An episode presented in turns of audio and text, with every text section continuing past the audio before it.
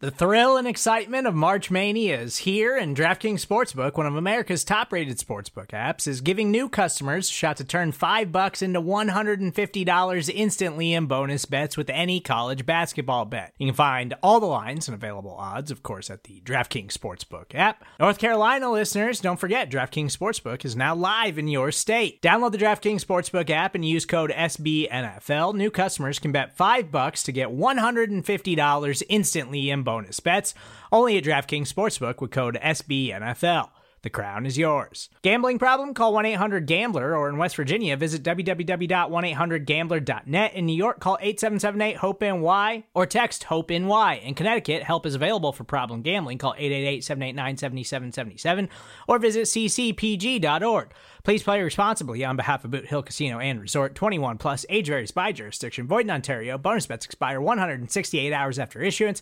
See DKNG.com slash B-ball for eligibility, deposit restrictions, terms, and responsible gaming resources.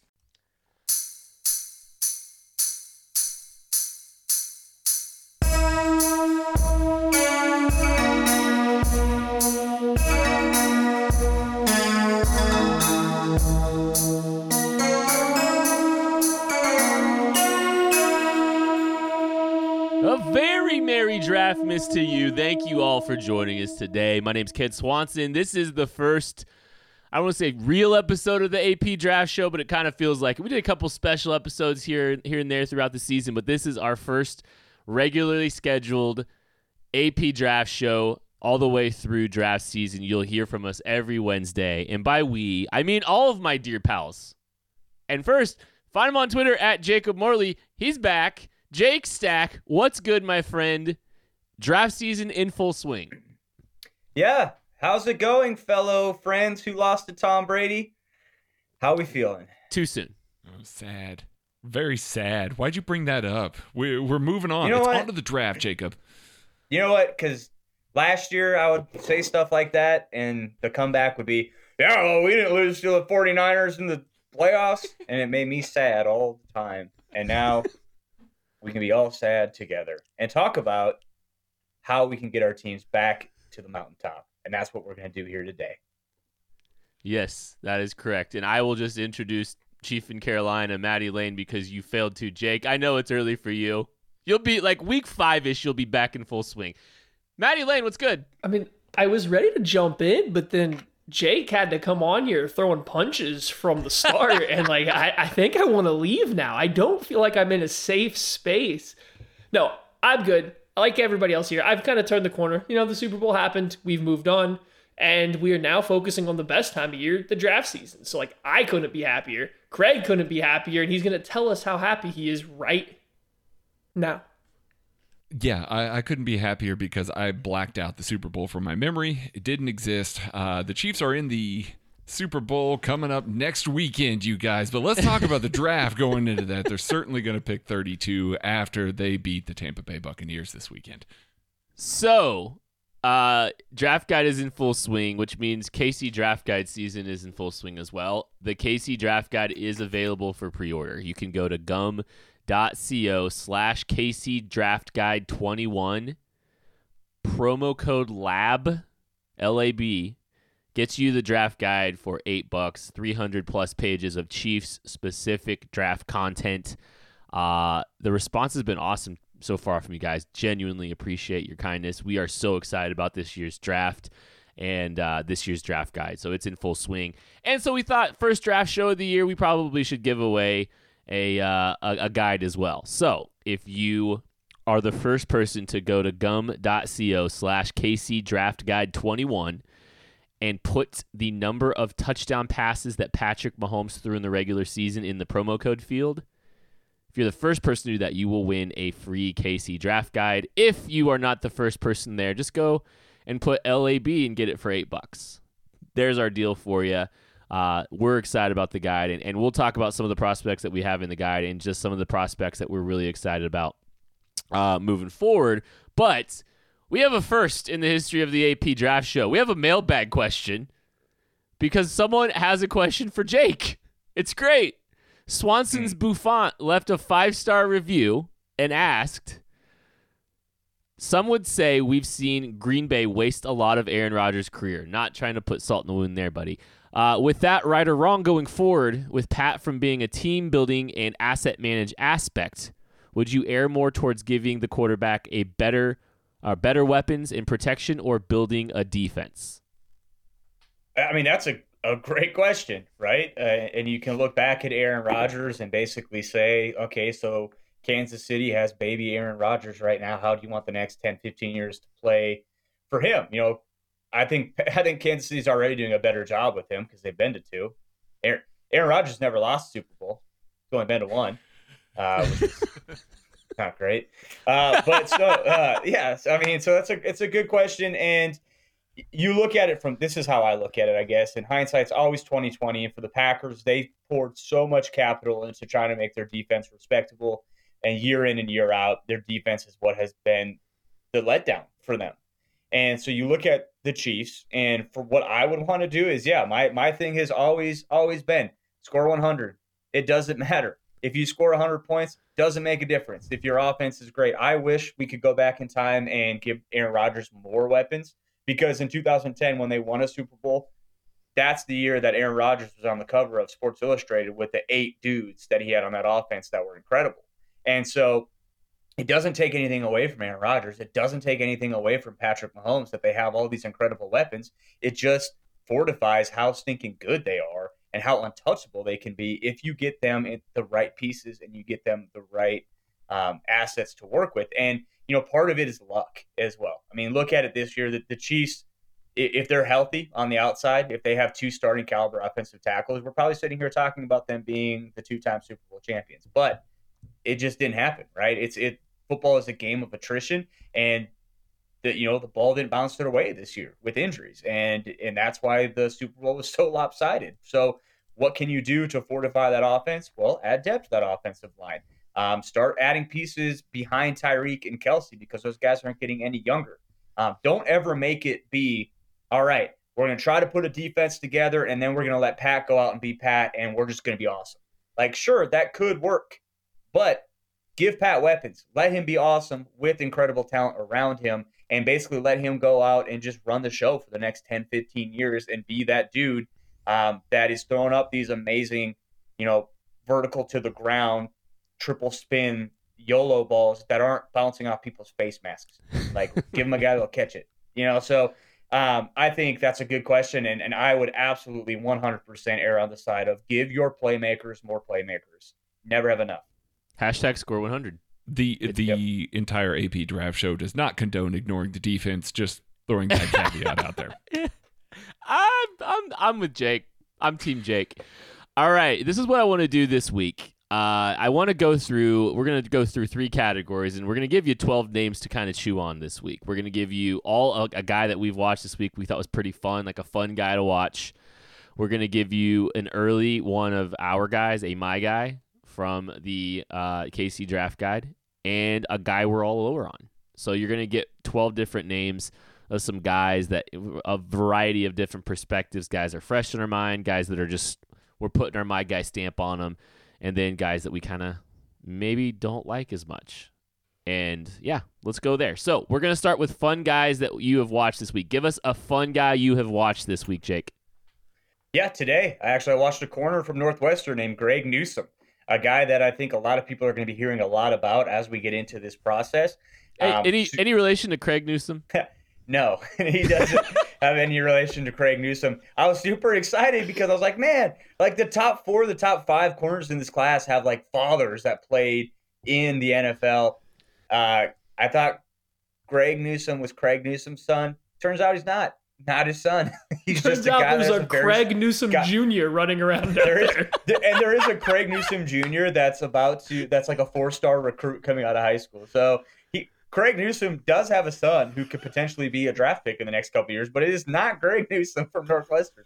So now that we got that straight straight away, let's talk about the kid. You know, so he is a guy at Northwestern that has never been able to stay healthy. He, I don't think he's ever played an entire season at Northwestern, but he was an All American or he was a an athletic All American from the Athletic um, in 2019. And you turn on his tape in 2019, you see why. You see the You see the length; he's a, probably a legit six one guy, one ninety might be that might be an accurate weight 190 195 but he moves like a guy that's 510 i mean his click and close is really nice.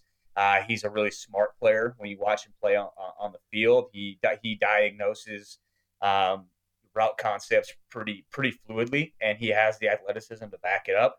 The thing that's really exciting about him you know from a chiefs perspective is is you know craig will talk about you know spags corners guys that can play in spags system and what's fun about Greg Newsome is he's a guy that one could be there at the end of round one. He's a kid that I think when it's all said and done could absolutely sneak into the end of round one. And the Chiefs might be sitting there at pick 31 thinking, well, if we want to go for a corner, it's going to be this kid, or there's not really much after him. His corner falls off the cliff this year. So he's a fun player to kind of daydream and think about what he would look like in Kansas City, just because he's a guy that I think is going to check a lot of boxes for them. And, you know, this is super early in the process, but April 29th rolls around. It's the end of the end of round one, and Kansas City picks a Greg Newsome. I don't think I would be that surprised. Craig? I have been burning through linebackers this week. I've been trying to get through, get a game on all the linebackers that I can that are draft eligible. And a guy that came up on my list this week out of Kentucky is Jamin Davis. Jamin Davis is a one year starter for Kentucky, but he had an ultra productive year for them. He had 102 tackles, he had four tackles for loss, he had three interceptions. One of them was an 85 yard pick six, and he had a blocked kick and five passes defense. So he just kind of was all over their stat sheet. He is a freak athlete. He is still learning the game, but he's a really long kid. He moves really well. He's very fast. And obviously, he can cover. You know, you get in the way of eight passes as a linebacker at the collegiate level when you're playing inside linebacker, not that overhang position that is becoming so in vogue for a lot of these cover, you know, these college teams. He's playing inside linebacker. He's getting his hands on a lot of passes, affecting the quarterback's throwing lanes. I think that he's going to get taken a lot higher than the Chiefs are probably comfortable taking a linebacker this year, but he was a lot of fun to watch just because he's a little bit everywhere, all over the map there. Maddie, who you got, buddy? Well, I just wanted to chime in here on Jamin the Shadow Davis. Great nickname, I guess, or middle name. I don't know, by the way. But uh, I was watching Florida play for an offensive lineman who probably won't make the draft guide. And I couldn't help but watch Jamin Davis on the other side. Now, when he's in his back pedal, he kind of looks like Bambi at the beginning of the movie because he's got really long legs. Anytime he changes direction, they like flail out to the side, but somehow he still moves really well. And he's a guy you can't watch Kentucky's defense and not have your eyes drawn to him. He really does just move differently than other SEC players. So he's a guy that you're going to see his name pop up a lot, I'm sure, going forward. Yeah, I, and throw in real quick here. They trusted him to cover Kadarius Toney and Kyle Pitts in man and he looked pretty good doing it. So uh, it's worth noting NFL teams are going to be all over that because those are two guys with round one buzz, and here's a linebacker that was able to line up opposite them. So my guy this week is Ronnie Perkins, defensive end, edge rusher out of Oklahoma. He's listed as about 6'3, 250 pounds, so he's a little bit underneath what you would traditionally see for Steve Spagnuolo, but I do think he passes the length requirement, and then with the height, he just does make the cutoff for the Steve Spagnuolo kind of prototype at defensive end. But it's more of so how he plays that really catches your eye. If I could sum it up in one word, it would be violent everything Ronnie Perkins does is with a purpose and it is as violent as possible, whether it be hitting the quarterback just after the ball is thrown, it be taking on a pulling guard completely away from the play. Everything he does is done with a purpose. It's very aggressive.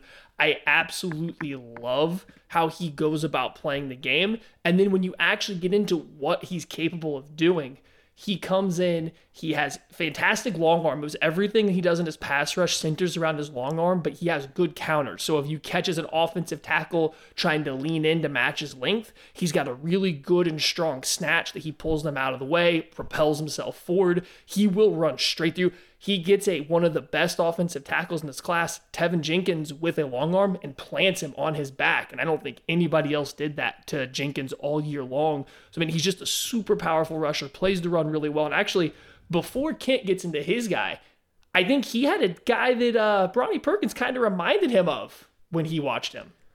Yeah, I did, and I was going to talk a little about Frank Clark anyway. I when I watch some of the ways I watch people might not like this, just because he's very polarizing right now. The way he plays reminds me a little bit of Frank Clark. Some of his body movements and his like just the way he moves his body, but also like watching him like uh watching him try to slip some of these blocks and wa- playing his gaps and, and beating pulling blockers and stuff like that it did remind me of frank clark too in the run game he's so disciplined with his run fits and he's really i think pretty a, a pretty heady player honestly uh, and it really manifests itself in the run game. Really good play ID, really good gap di- discipline, and effort to be gap discipline. Like there's the difference between doing your job and going 100% effort even in the run game to actually execute and he does that. And i agree with maddie i think he's a power player. I think everything works through his length and his arm and his his long arm and working through the chest of a tackle. I don't know if he threatens the corner enough for me personally i don't think he does it all enough he does have a little bit of ability to bend but i don't think he's really going to threaten the corner too much as much as the, at the nfl level but it may not matter because there's so much about his game that I really do like. Well, I think that's um, the I one think, thing that keeps him from being kind of a round one player is I don't know if there is that outside kind of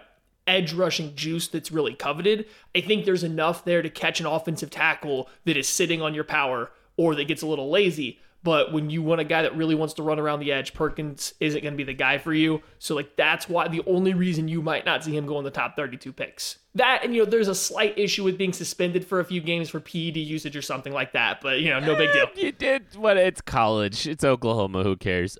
Jake, Jake put in the rundown that Ronnie Perkins is Kendrick Perkins' son. can can we confirm that he isn't? I don't know. Well, quick, you're gonna get a quick, a quick, Google search tells me that you're gonna get sure. the tw- you're gonna get the tweets off anyway, buddy. uh, my guy is Gary Brightwell, a running back out of Arizona, and he's a, I got a fifth round grade on this guy, but man, he was so much fun to watch. I really enjoyed watching this guy play football. You watch, um, you watch a lot of running backs in the, or I, I have had to ro- watch a lot of running backs. The Chiefs aren't going to take a quarterback or a running back early, probably, and I've had to grade a bajillion of these guys. And now I'm looking at a day three running back in Gary Brightwell, who you see these running backs, none of them really are able to pass protect or show any promise in pass protection. And a lot of pass protections, effort, attitude, um, just basic fundamentals. And Gary Brightwell, I think, has tremendous promise as a pass protector in the National Football League. And I think that's a trait that he can hang his hat on. And, you know, that's that's how guys like him make it on day three, a day three running back like that. But he also has some juice too as a runner. He's a he's a north south minded runner. Um, he runs through arm tackles. Like I mean, if you're if you're a second level, third level defender, you're not really going to have a lot of success trying to bring this guy down once he gets ahead of steam. Um, he's got a little bit of wiggle to him. He's got some change of direction ability. Um, but pass protection is something I think is really impressive with him. something I really like about him. And I think he's a guy that gives great effort. He's physical. He wants to be physical. He plays like a big back. Um, and I think he'll be a good special teams guy too. So there's a lot of value that I think a Gary Brightwell has. I don't think he's got great vision. I mean, that's not something like he's he's got pretty bad vision, frankly. But uh, if you're talking about high effort, hardworking, lunch pail kind of kind of backs. Gary Brightwell is definitely a guy, 6'1", 218, big back that plays like it. All right, we're to take a break, and we will be back to talk about some my guys and some guys we're a little bit lower on right after this. All right, we just got done talking about guys that we watched this week that we thought were pretty fun we're gonna give you a little we're gonna give you a little tease for the KC draft guide. We do, I believe, ten my guys every year. These are guys that we just love. We put our stamps on them because we just love them, and we're gonna e- give you each a my guy this week. Jake, who is the my guy that you want to talk about this week? Oh, I've got a I've got an early draft crush that is hinging on the edges of Anthony Miller type type status. Oh no, for a wide receiver, and you know, Anthony Miller worked out really well. Hold on a second. I was looking up his stats, and I just got like a blast of uh, highlights in my face. So Dyami Brown, the UNC wide receiver, is the kid that I'm talking about, and uh, the thing that that bugs me, uh, that doesn't bug me, but that I don't I don't understand with him is when you have a guy when Jalen Reagor goes 21 last year, when Brandon Aiyuk goes in the top 30 last year. I don't understand why Dyami Brown is not being talked about as a round one wide receiver. Um, he does everything those guys did. Um, he wins in a lot of the same ways. Now, if you want to tell me, well, he's not as thick, he's not as dense as either of those guys, that's fine. He's listed at 6'1, 185, um, and he does look a little bit thin. But when you talk about just a guy that is an explosive playmaker, I mean, this kid had 50 some catches the last two years and was over a thousand yards both years. He's averaging over 20 yards a catch at UNC. Um, is just a big play waiting to happen. I think with I think with time, he's a guy that can play on the outside in the NFL. I think right away you could probably use him as a guy in the slot. Got get some get him some gadget touches, uh, but he can win within his route tree. He needs to develop his route tree a little bit more, but he's got the footwork, he's got the body control, he's got everything that I look for uh, from the wide receiver position to say there's nothing that I don't think he can do at the next level. He just the drops. He's really got to clean up those drops. Like that's the Right. thing I noticed with him. Like that's the big thing that str- I, I stress. Like when I watched him, it was glaring on the drop Yes. side of it. And so he he can be a little bit of a body catcher too, but the, at the same time, like that's why I bring up Jalen Reagor. When you say, okay, if this guy can go in round one last year, why can't Dyami Brown go in round one Because that was kind of his issue as well was was the drops. Um, but when you have a guy that can win the way he does, that might just be something you live with. So in 84 in 84 targets in 2019, he had nine drops. In 2020, he had 82 targets with only three drops. So 21 year old kid getting better, working on the hands. Sky's the limit. To the moon.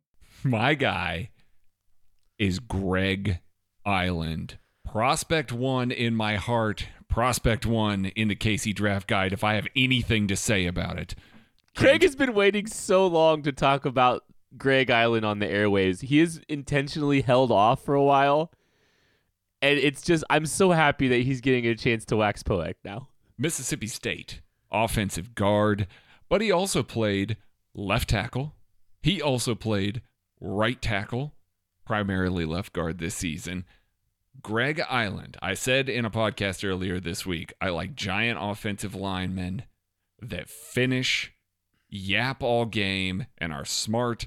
Greg Eiland is that guy too. Now, Greg Eiland is not nearly as polished as Landon Dickerson. He constantly gets off balance. As the game goes along, you can tell that he gets ridiculously tired. So he has some conditioning issues, but he will toss dudes around like it's nobody's business. And he is a celebrator. This man has never met a first down that he will not signal in a defender's face as they are losing sometimes. I mean, it, he he is just a ridiculously fun watch. He's one of my guys I looked at early. He's a day 3 guy. Like he's not going early in this draft class. I think he's got a little bit of development, get his body right. He's 6'8, 335 and plays guard. So he needs a little bit of work on his body, little work on his conditioning, little work on his technique, but I love the guy. I want him in my room because I want that attitude and that finishing ability in the room as well. Two of my favorite things about Greg Eiland, he's always looking to help his teammates. You will never mm-hmm. find a rep where he's not trying, if he's uncovered, to headhunt somebody. And two, I've never seen an offensive lineman knock down so many defenders doing the exact same thing over and over again. He just takes his six foot eight frame with his seven foot two wingspan and just drops a club like a tomahawk from above on the back of these guys' back and knocks them to the ground consistently. It's so much fun to watch. Uh, Craig, I just wanted to let you know. Did do you know who Greg Eiland's dad is? Um, I believe no, I don't. I, I was going to come up with something good, but The Galapagos. oh, nice. Okay. Oh, there is a Galapagos Gerald Island. Revis. Revis. Revis That would have been a good one too. There's just, It's- there's a lot of ways we could have gone with that. Actually, I thought about going Gola Gola, but I didn't know if like enough people would know what that is. Uh, Maddie, why don't you why, why don't you give us your my guy for the week? All right, well, My guy for this particular week is the number one prospect in this draft in my heart, and that's offensive tackle Teven Jenkins out of Oklahoma State. I mentioned him in the last segment about how, you know, he did get put down one time by Ronnie Perkins, but you'd be hard pressed to find more than one more rep from this past season where Teven Jenkins did not get the better of the guy across from him. One of my favorite series of events is the Oklahoma State versus Texas game, in which Teven Jenkins takes Joseph Ossai, projected first round pick, known for his motor and his physicality, and drives him into the Texas bench and then plants him on the ground on a run play. The very next play, he clubs him to the ground and a pass rush rep. Two plays later, he pulls around the formation and catches Ossai on the backside and pancakes him again, and he lets him know about it more and more after each play. That's the kind of guy Teven Jenkins is. I do think he can play tackle at the next level. There's a lot of people that want to directly move him to guard. I think he could play tackle. You might not want to put him on an island on a team that runs a bunch of deep drops. And even then, he might figure it out. He takes really smart angles. But if worse comes to worse, you just push him into guard and you get one of the better guards in the NFL. His physicality and his ability to take good angles the second level just make him an outstanding player. Right now, if I could make one dream pick for the Chiefs in the first round, it would be Teven Jenkins at pick 31. Sorry, Craig, not 32. I think he was. I think he was letting Ossai know. He's like, "Hey, man, I'm the only one out here that can block you on my team because no one else can." Because that dude had like seven tackles for loss and three sacks in that game. And when those two would match up against each other, it was fun. And Jenkins got the better of them too. So it uh, that that's if you're just like looking for a casual game to go watch, that is a fun, fun game to watch. That Oklahoma State Texas game. And it's rare you get to say that about offensive line, but in the case of Craig and Maddie's guys, fun offensive line tape for both. Uh, three, all three of you guys picked some of my favorite players, and now I get to talk about another fun offensive line, and we've talked a little bit about already, but I wanted to circle back to my guy David Moore, the offensive lineman out of Grambling. I think he's destined. I think, let me put it this way I think his best fit is center. And we really didn't get a huge sample size of him playing center uh, in college. Especially, I mean, and he was at a, a lower level, you know, uh, school anyway. But we got to see him play a little bit of center at uh, the Senior Bowl, and we got a firsthand look at him. And I believe he measured in a little bit under six one. He doesn't have the shortest arms at the Senior Bowl. I mean, he had more arm length and, and definitely more wingspan because he's so wide. Uh, but he had, you know, I mean, so he he had adequate enough measurables and I I really liked when the when they put the ball in his hand down in Mobile. Um, he moves extremely well for a man his size. I mean, the the man just I mean, his feet are constantly moving. He's a guy that you saw uh, get opportunities against the best competition he's ever faced at the Senior Bowl, and he dominated. He dominated some big level Power Five p- players um, throughout the entire week, put some guys in the dirt. But I really like his, his ability to move his feet, and I think he does a good job keeping his feet moving. Like that was a very impressive thing about him because you don't see guys that big. Normally they're a lot heavier footed than that, but not him. Uh, it was really impressive to see that, but got really was able to get to the second level really well. Um, anchored extremely well against you know guys trying to play through power, and I think he got better throughout the week. Uh, I think there's some times where he does show a little bit of a lack of a balance and gets out over his skis at times, maybe a little bit impatient, a little bit too aggressive at times. But like some of that stuff's clean, uh, you can clean up. He's getting a lot of work uh, at, at, center. It sounds like this offseason, and he's definitely a guy. If the Chiefs don't address center before the draft, I think he's a guy you take a look at. I put a third round grade on him, and I'm really excited about the athletic profile, the projectability, um, and and the NFL ready size. I think I honestly think you know, what we saw at center, it wouldn't be out of the question to see him play day one. I wouldn't be stunned by that. All right, guys, you're lower on. Jake, give me a guy that you're lower on than the consensus. You seen him on the you know in the first round. You seen him maybe a little bit higher than you would like. Yeah, I think um, a guy I'm gonna is somewhat uh, someone that I thought I would be higher on than I am after watching him, and that's Rashod Bateman, uh, the wide receiver out of Minnesota.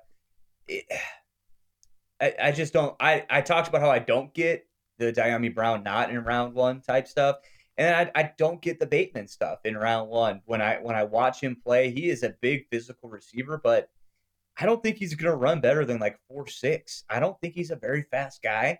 I don't know what he hangs his hat on at the next level. And you look at uh, his teammate last year, Tyler Johnson, ran probably similar to him. I like Tyler Johnson's tape better than I like Rashod Bateman's coming out of Minnesota. He was a six round draft Um, so I I had a lot of expectations for him going into this year. And I think maybe that's why I'm a little bit soured on him is because one, he switched his number to zero, which is terrible, just a terrible aesthetic. And secondly, so, so that's not actually why. But secondly, he just he didn't have. I mean, he had kind of a weird year. You know, he taught he, he opted out, opted back in, and then ended up opting out the last couple games again. So I, I don't really know where he was at, where his headspace was this last year. Maybe that has something to do with it. Uh, but he's a guy that, and I, and I don't want to say I don't like. You know, I don't want to say that at all. I do like Rashod Bateman. I just don't get the end round one talk. Um, so when you're talking about, you know, the position I, you know, dove into the deepest so far is the wide receiver one. And I guess of all the guys I've watched and kind of just comparing my notes to what I think the consensus is, Rashod Bateman is definitely that guy that I'm just like, eh, I like him, but I don't love him, you know? Uh, speaking of guys that I like but don't love, Craig, you're kind of uh kind of have a guy I kind of like on here that you're low on. So when we were going to the Senior Bowl, um, there were a lot of mocks that were coming out that specific week from a lot of major media outlets that had a player in round one that we were about to see in the Senior Bowl. And that was UCF cornerback Aaron Robinson. And I was baffled by that, frankly. Aaron Robinson plays in the slot. He is 5'11, he is not particularly fast. He's probably like a mid 4 5 40 guy, and he has 30 inch arms.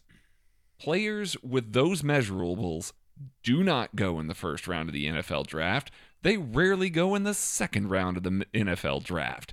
There's only two players since 2010 that have had 30 inch arms or less that have gone in the first two rounds of the NFL draft, and both of those guys ran 4 3 40s. So it just doesn't typically happen.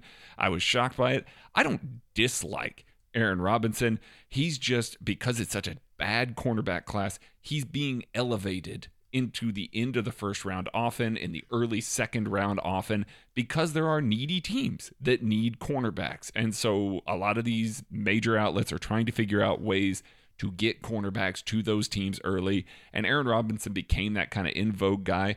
We got to the Senior Bowl. He got one rep against Kadarius Toney, and the rest of the reps that he got were against slower slot type receivers, not particularly good route runners, not particularly fast guys. He just really didn't get good matchups, and I'm not sure if they were just trying to make sure that he didn't lose very many reps in these clearly slanted towards wide receiver drills, but he didn't look particularly great. I think that a lot of buzz died down after that, but he was kind of getting elevated early there, and I just didn't really see that at all. Two things I find kind of weird. Right before Aaron Robinson was kind of getting this hype as this first round potential nickel corner, you had Elijah Molden out of Washington getting the exact same hype. And then all of a sudden, that quietly went to the wayside, and that's no longer a thing. So then Aaron Robinson took his place. And then that after the Senior Bowl, in which his teammate Richie Grant at safety and at corner really outperformed him across the board. Oh, vastly outperformed him. Yeah, Now, Richie Grant was awesome. he was legit good. And now Robinson's kind of fading off into the sunset, and now you're getting these other outside corners like Greg Newsome, not to be confused with Craig Newsome Jr., and like, you know, some other guys are just kind of coming out now as longer, more athletic corners and not these nickel guys. I just find it interesting to push for these nickel corners to be into first round contention. So my guy is safety, linebacker, maybe. I'm not sure what position he plays, and that's part of my problem. Jeremiah Owusu Koramoah out of Notre Dame. I need someone to explain to me, like I'm five, how he plays on the field on rundowns because I've yet to see him deconstruct a block. I've yet to see him really diagnose a block and then go out of his way to slip it. His entire goal in the run game is to chase runners down from behind, which he's good at because he's athletic, or to outrun the blocker to the spot, which again, he's good at because he's athletic, but he gets in so much trouble anytime the run is near him. anytime a lineman can climb vertically and just cut him off because it's not a long climb, he just he has no capability to play against the run unless he has a clear path to chase down the ball carrier. So he's a net negative in the run game. He can't literally do anything. You can't put him in the slot versus receivers. He doesn't have that kind of mobility. He's very athletic, but at 220 pounds, he is not going to be able to go out there and run with Tyreek Hill on a vertical route. He's not going to stop any slot receiver in the NFL from running a whip route. He's very versatile. I get the concept. I just don't see where you push him into a top 20 pick and get that much bang for your buck when you have a guy that's average or less than average in both facets of the game compared to other guys that play those particular roles better. All right, my guy is Carlos Basham, uh, also known as Boogie Basham. And here's the here's the weird part about all this. When I came away from the Senior Bowl, I actually had a higher opinion of Carlos Basham, Boogie Basham, after I was there. I actually think he did a good job helping himself. I've seen him in the round one conversation a lot, uh, and I don't know if I totally get that. Um, especially as a, just as an edge player, the reason I was so impressed with Boogie Basham was uh, when his with his interior reps. He was a guy that I thought did a lot better um, in along the interior than he did on the edge, and a lot of my concerns uh, about Boogie Basham exist where he will play on early downs, most likely on the edge. Uh, if he was drafted in Kansas City, he'd play off the edge. Um, I think he's got a very average first step. I think he's pretty stiff. Uh, I don't think he can really turn. Um, and I just I, the measurables on him, like I mean, he, I think he actually, you know, he's a power player. I think like ultimately, and I think one thing that has changed in my opinion from when I first watched him to the Senior Bowl is I do think he actually plays with more power, and I think that's evidenced by what he was able to do along the interior. But I I mean, that's great and all, but like I don't see any discernible pass rush plan that I'm excited about with him. That's going to give me, uh, you know, optimism that he's going to be able to win on the edge. So if all all he is is an early down, you know, player that's going to kick inside and maybe provide you a little bit of juice along the interior, like there's definitely some value that specifically in Steve Spagnuolo's scheme. So, I mean, probably going to have to get used to the Chiefs trading up for him, I guess, in the first round because that's how these these, these things typically work.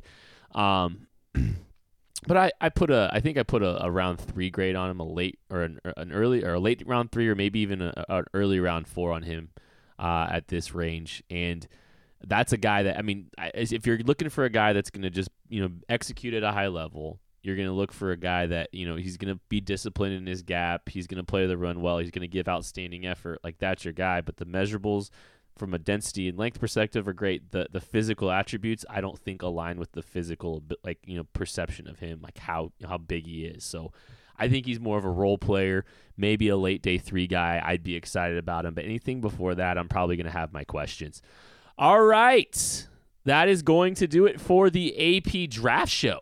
It's been a lot of fun. It was good to be around everybody again. Um, I had, I had I had a lot of fun coming up with the with the dads for all these guys. That might need to stick. That might need to come back. But uh, that's going to do it for the first episode of the AP Draft Show. Thank you guys so much for listening. We'll catch you later.